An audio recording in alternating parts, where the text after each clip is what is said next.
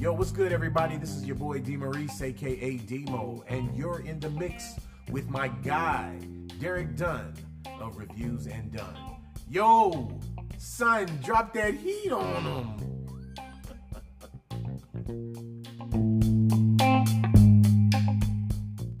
What up, world? Once again, it's Derek Dunn of Reviews and Dunn.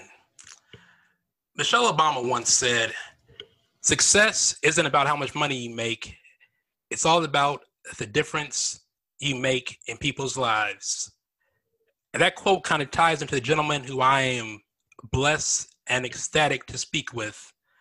This gentleman's music has truly made a difference in my life for the last 14 years I've been rocking with him not only does he hold the record for the number of times I've seen artists live, he's a Howard alum, yeah. a super fan of the Spike Lee classic Mo Better Blues, a songwriter, a lyricist, a New Jersey native. I'm talking about the one, the only Blue Erro Soul recording artist, Mr. Eric Roberson.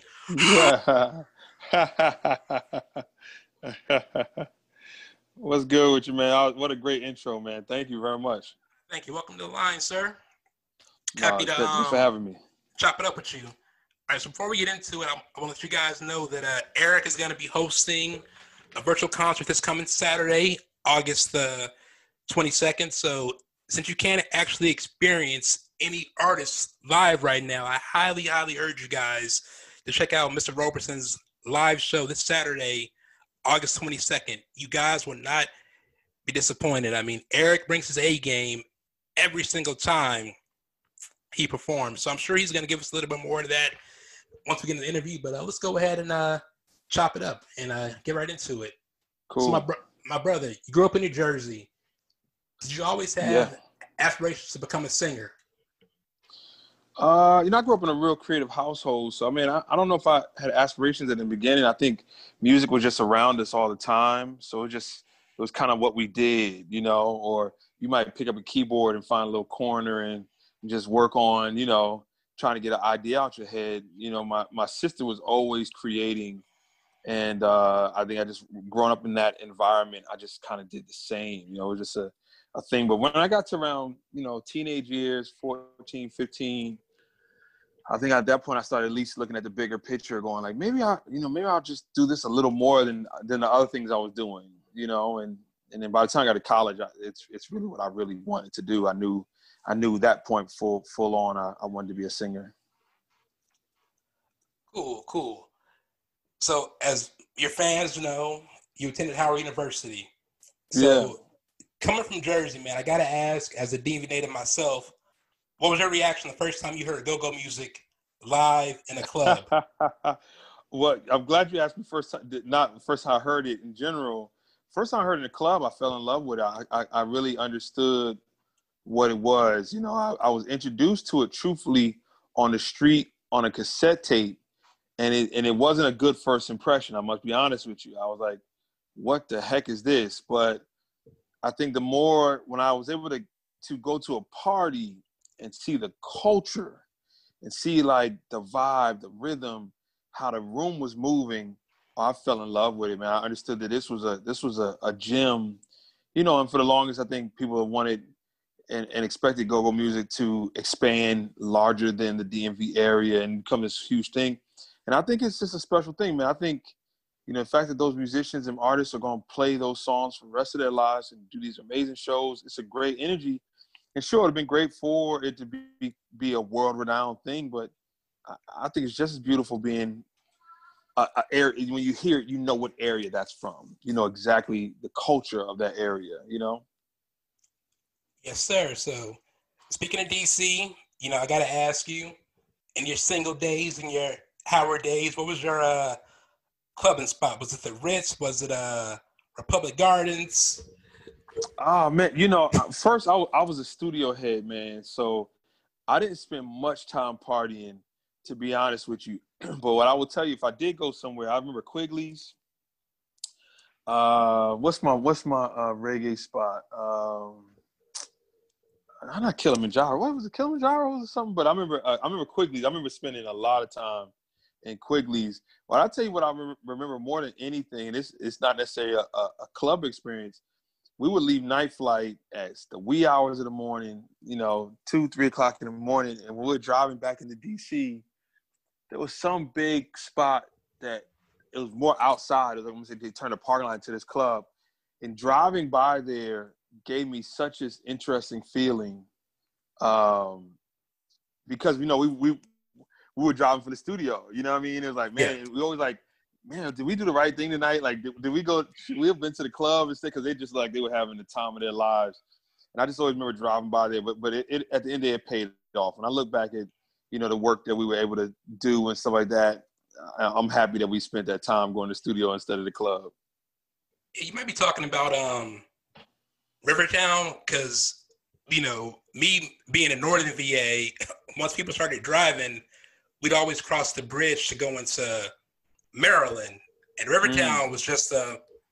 It was like in a shopping mall parking lot, but people would just post up yeah. outside playing go go. You know, getting numbers from the uh from the ladies. Just That's all I'm saying about that, though. You know, because I am married now, so I ain't get myself in. Uh, oh, hey, hey, you know, we, we, we all had our day. You know what I'm saying? That was uh, some wild times. Yeah, man, fun times. So around '94, you know, you're doing your thing in music. You drop your uh, single, "The Moon." Yeah. Can you give us a short story on how you actually got your first deal with Warner Brothers? Well, a lot of it just um, the group Shai, uh, who sang uh, "And If I Ever Fall," were, were, good friends of mine and also fellow students at Howard. And uh, man, they they got this song on the radio. It took off, blew up. Before you know it, a week later, they went on on the Arsenio Hall show, and and man, you know, I really got to just really pay some homage to them because I I just gave them when they were leaving, I gave them my demo tape and said, man, just pass it to somebody and they did, you know, and they didn't have to, um, but I'm really appreciative that, that, they did. And before you know, the phone started ringing, and about a year later, it led it led to eventually getting a record deal with Warner Brothers, um, which led to that song "The Moon," um, and and that success was was quick and short lived, but it gave me a good taste for what to expect in this business and really what to prepare for, you know, in this business and um, I felt like when I came back, I, I came back ready, you know, really ready and, and fully loaded to to to try to win in this game because you know obviously it's, it's not an easy game to win in, but uh but uh, but I had a, a fortunate run, man. Had some lucky breaks. Yeah, shout out to uh shout out to Shai. I've interviewed um three of them cats and they all spoke very uh, highly of you your days at uh oh, Howard. Man. Yeah, G's a real cool uh Garfield. Real cool cat, yeah, man. Yeah, yeah, great dude, man. Very educated and very uh very talented. Yeah. All right, so your, your label deal doesn't go where you wanted to, unfortunately, but you become an in-demand songwriter. Now I've always read album credits. I think that's one of the greatest things in life is to buy a CD and if you still buy CDs, open it up and just read the credits. Yeah. One of, one of my early favorites that you wrote was 112's Funny Feelings from the Room 112 album. Was that based on personal experience? Oh yeah, it was very personal, man. That was a that was a college stressful, you know, when it was stressful days when it when it stuff wasn't working out, and and um, and it was really also the first song I ever wrote on guitar, um, and it was I was home on on break, you know, and and and just really frustrated and and depressed and all that, and so I saw my dad's guitar, and I had a choice of either slamming it against the wall or playing it. And thank thank God I, I decided to play it, and uh, and that's what that's what came out of me was that song. And you know, years later, I ran into 112 uh, in a studio in Atlanta. Uh, and met them, and you know, and they heard I wrote songs, and they said, "Well, let's hear something." So I pulled the guitar out, you know, and played that song, and that's the song I played for them. And uh, and that was a good start, man. That was a that was you know, uh, right when I was either about to graduate or just graduated, and you know, trying to really understand what I was about to do next. You know, so to get that placement, that was a that was a good feeling. And shout out to 112. Yeah. So, once again, being an album credit reader, I know that your pen game is uh crazy. I mean, Charlie Wilson, Will Downing, Dwele, uh, Case. I mean, he written for Carl Thomas. He written for so many artists, and you know me, man. I'm a I'm a huge New Edition fan, and New Edition, I really need to come back and just give us one more tour, one more album. Yeah. So, completely yes. In your catalog, which song do you think would be perfect for New Edition if you got that phone call saying, "Erro, man, we need a we need a song. Give us something that's gonna like be up there with if it isn't love or any heartbreak." Oh man, that's a good question. Do I have one? You know, I mean, you know, they have. You know, when I look at if it isn't love, why does it hurt so bad? Why does she stay on my mind? I mean, could you write a better hook? Like just a great song. Um, but if if I had to if I had to think of it, uh, I mean, I think borrow you because it's a danceable feel. You know, I would want to do something in that realm. Uh, you know, but but really, if I was to write for new, uh, you know, to present some, I would want to write something from scratch, man. Like just give them something that I feel. It wouldn't necessarily be, um, you know, a clone of what New Edition has done, but but it'll be more of like if I heard if I thought where I would see them possibly going, it would be really my thank you gift to them. You know what I mean? Like they they've given me so much enjoyment musically that I would want to just write them just a song of songs. You know, like if I could really have a chance, that that would be great. No doubt. So if they're listening, man, you know, you guys holler at my man Eric Roberson. Indeed. So you're also a hip hop head. And I think oh, um, yeah. what really impressed me was the first time I had a chance to see you live back in January 2008 at the Birchmere, your dad introduced you, and you came out and you kicked this fly freestyle to Kanye mm. West Flashing Lights. So you work with Phonte, you work with Cam'ron, you work with Will Smith. Who are your top five MCs? Just give me five. Ooh, you gonna put me on a spot like that? Top five? Let's see. Or let's. So just so I'm clear, you know, because there's a difference. There's a difference in like who I think the greatest five are and who my top five is. I'll give you my top five rather than who I feel is the greatest top five. Um, LL Cool J, Biggie, uh, Andre 3000. This changes by the second too. Um, Busta Rhymes and Slick Rick. Respect that. That's my that's my that's my you know that's my and like it's crazy if you ask me ten minutes later it's probably gonna be a different be a different answer but but uh that's that's what I'm sticking with. so here's the caveat to the to, to the top five for me and like I always tell people I think with the top five with people like you just said people say they think you're talking about skill level and I think it's more along the lines of uh your personal top five and like you know I always tell folks that like Pac's out of my top five Eminem's not my top five. Why? Yeah. Because I don't listen to them on the regular. So if I'm not playing on the regular, I'm not saying that you're a trash artist. You're just right. D. So I don't. Yeah. If I don't play on the regular, you're not gonna be in my top five. All right, so, and, it's, and it's also who who really influences you too. Like you know, for me, like Slick Rick was a huge influence for me. And you know, if I'm arguing for the greatest rappers of all time, I don't know if he put out enough music necessarily to be an argument um, but at the same time, when I look back at my writing and just the character development, also like that, I mean, Slick Rick, Slick Rick and Busta Rhymes, man, enormously impactful to my careers. Definitely. Yeah. So you have your solo career. You did the gospel album a few years back. Yeah. You did the stuff with Phonte on the Tigallo album, very slept on project, in my opinion. Do you have any dream artists that you would love to do a collaboration EP with? Oh man, that's. I mean, I, you know, my go-to is always Erykah Badu. You know, I, I, would love to work with her. I think she's one of the best songwriters we've we've we've ever seen, and uh, I think we could we could make some fly music. So I'll, I'll probably probably say her. But I mean, the list the list is like oh man, the list is so crazy. you know, really a lot of my homies too, man. I mean, if you just think about it, it's just the friends that I've had uh, through the years who I've done music with, and you know, to be honest, like certain successes, you know, we, it's not like things have changed. It's a certain successes uh, hasn't allowed us to really spend as much time like we used to work on working on Musiq.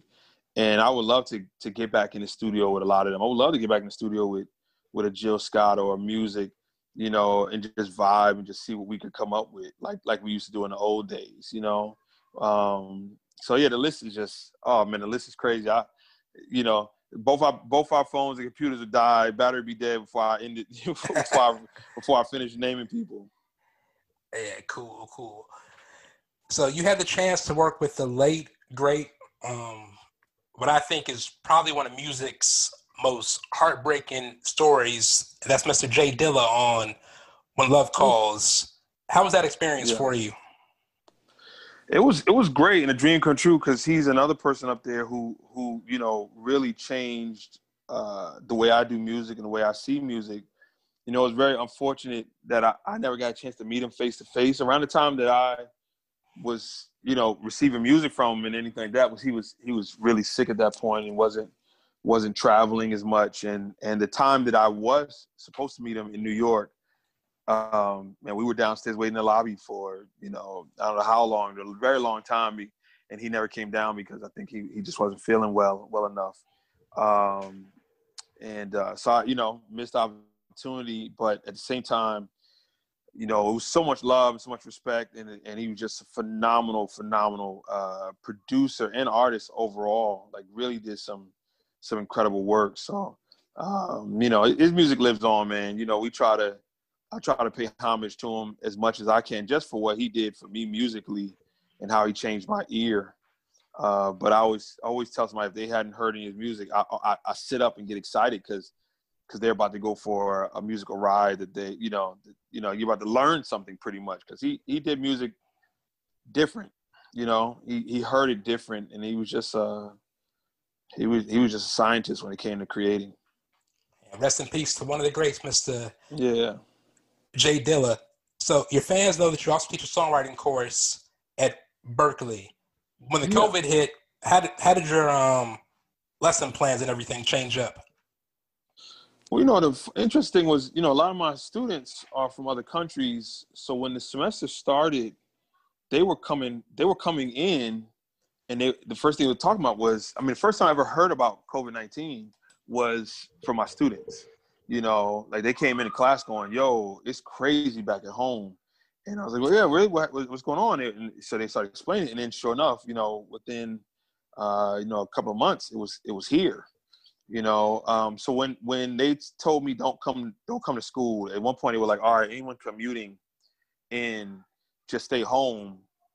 I knew there was a good chance that I wasn't going back that semester and just preparing to go online. You know, um, it was a lot for the students, but they did an amazing job, man. And I, I think that's just in general for, you know, all the kids that had to really miss their prom and you know miss graduation or not have a graduation like we had a graduation. I, I mean, my heart goes out to those kids, but they they they're handling it really well, you know, and teaching a, a songwriting course or even a business or songwriting course or anything like that online is a bit difficult. It's more difficult for the student than it is for me. So my hat goes off to them for, you know, they really want to learn and they they want to know this stuff because they're because you know they're trying to make it in the business. You know, when you think about it.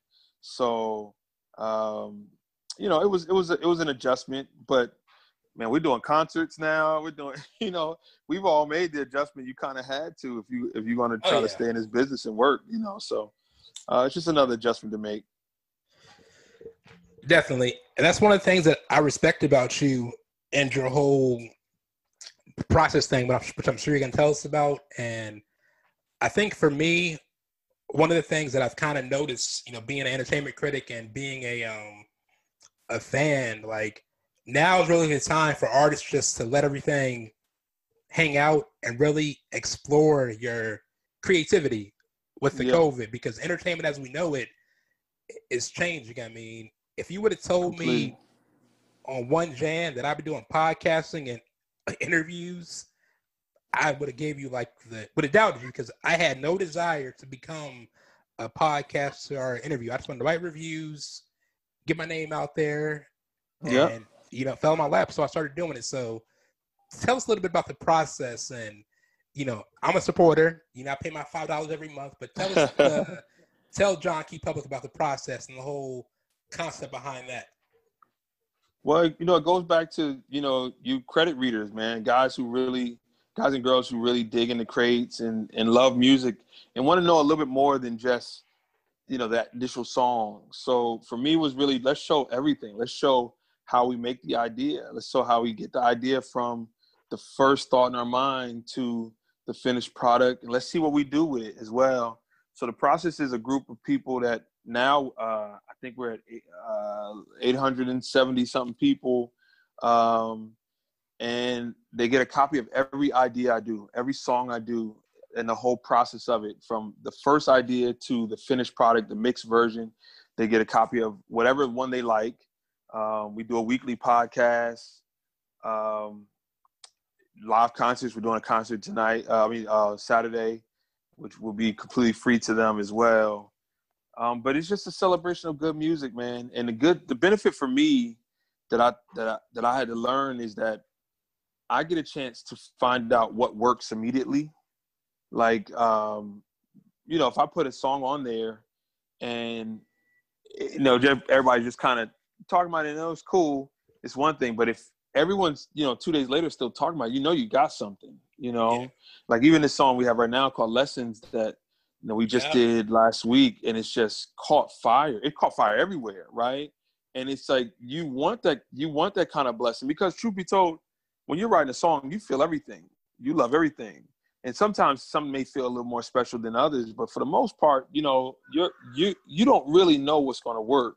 You don't know how it's to resonate because it still has to go on the timing of things or whatever. So to to put a song out there and have so many people respond to it the way they've been responding is a benefit as an artist because then you know okay this song this this is definitely on the live show. This is definitely okay we need to shoot a music video for it you know you automatically start going into work mode with it because you know it works.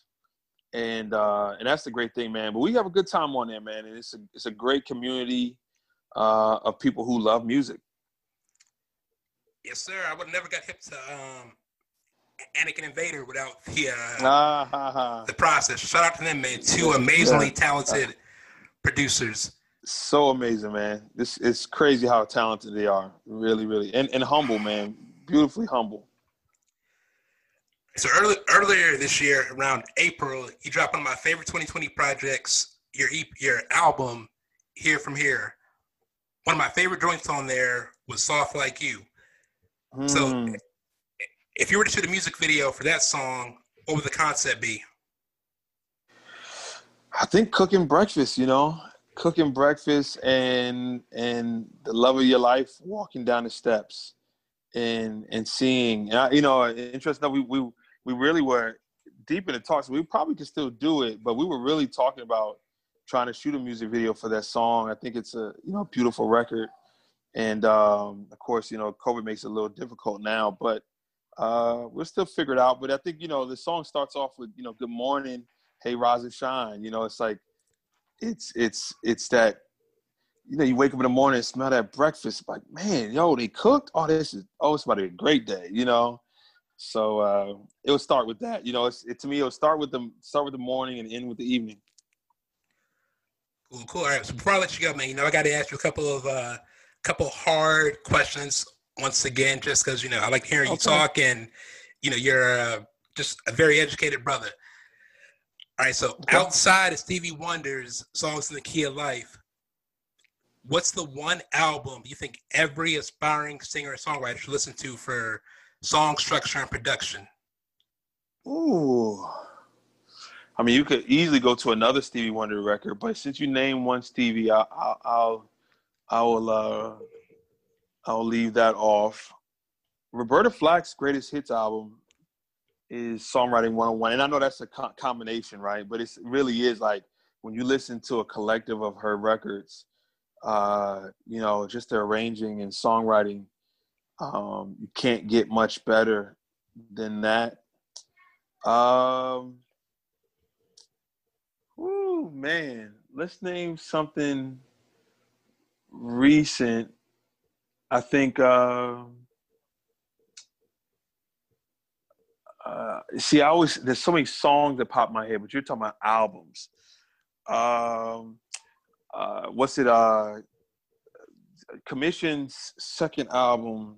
Is it uh, what's going on or let's go let's go into something. It's Commissioned's second album. They all got like different color sweaters on, like rainbow color sweaters on.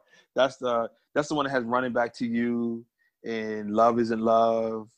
Um, who do men say I am? It's it's it's if I was a you know if I was to get, be on stuck on a deserted island, that's probably the album I want you know to listen to, and it's probably the record that made me want to become a songwriter. You know, um, so yeah, that one, and you know, it popped in my head, so I'll say Miseducation of Lauryn Hill. Just uh, man, it's such a great, great, great song, great songs, and great album. Is there any musical artist you would like to portray in a biopic or someone's story you would like to be told?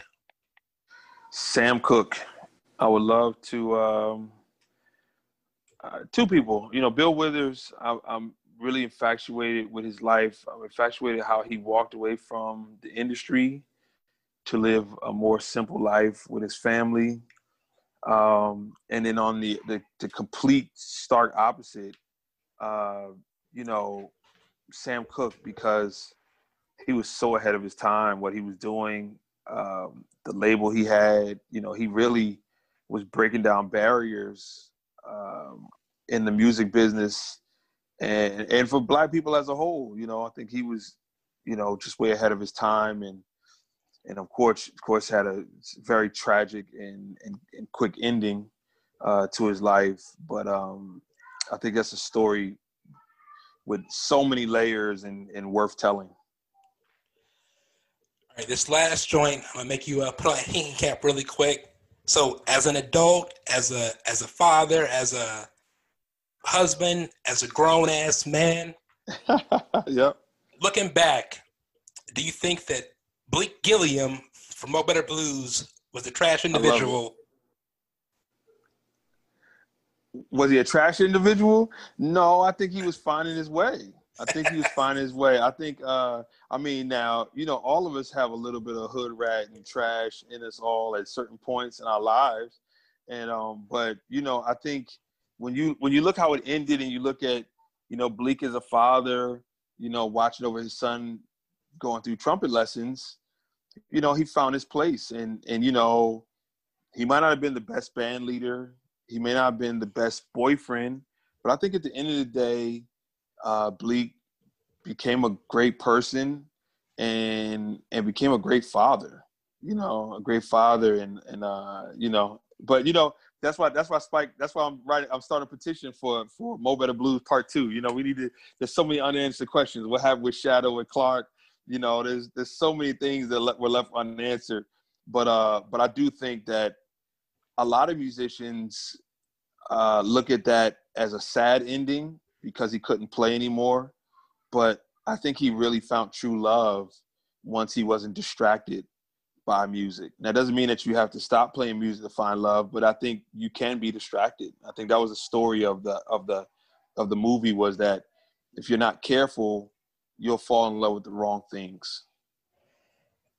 I'm gonna say the only thing he did that was trash. Well, it wasn't really it wasn't really trash. I mean, I agree that he had to find himself, but it wasn't common sense.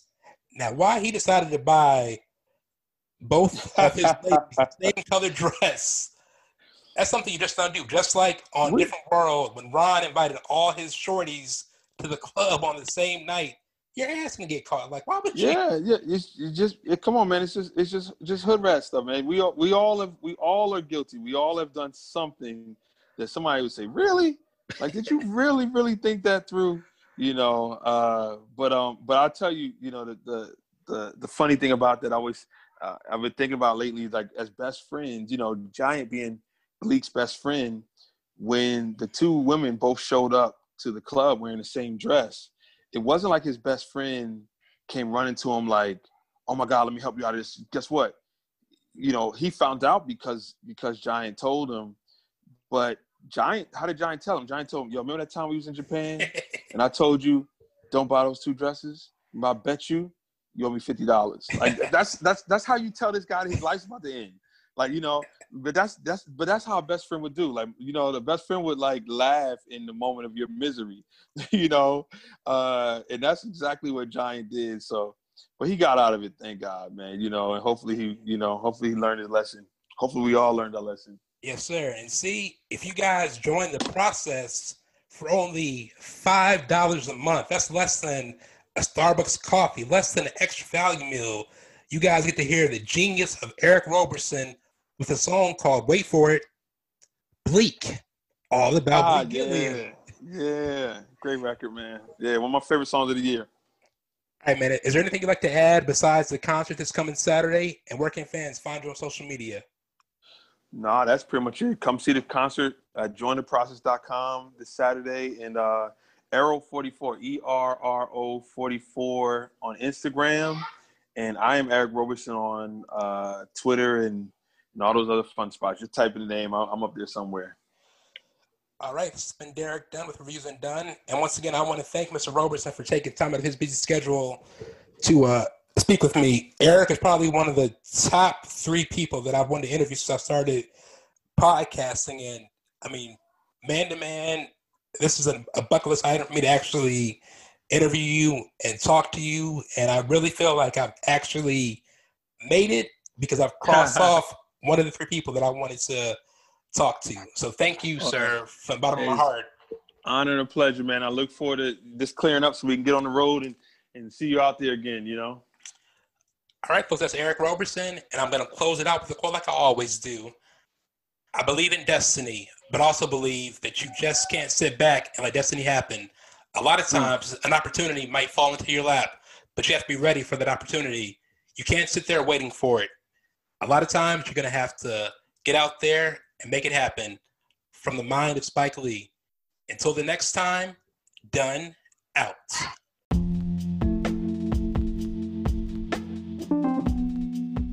Yo, what's up? This is Damion Crazy Legs Hall from the R&B group Guy. And remember, you're in the mix with Review and Dunn with my man Derek. Check him out.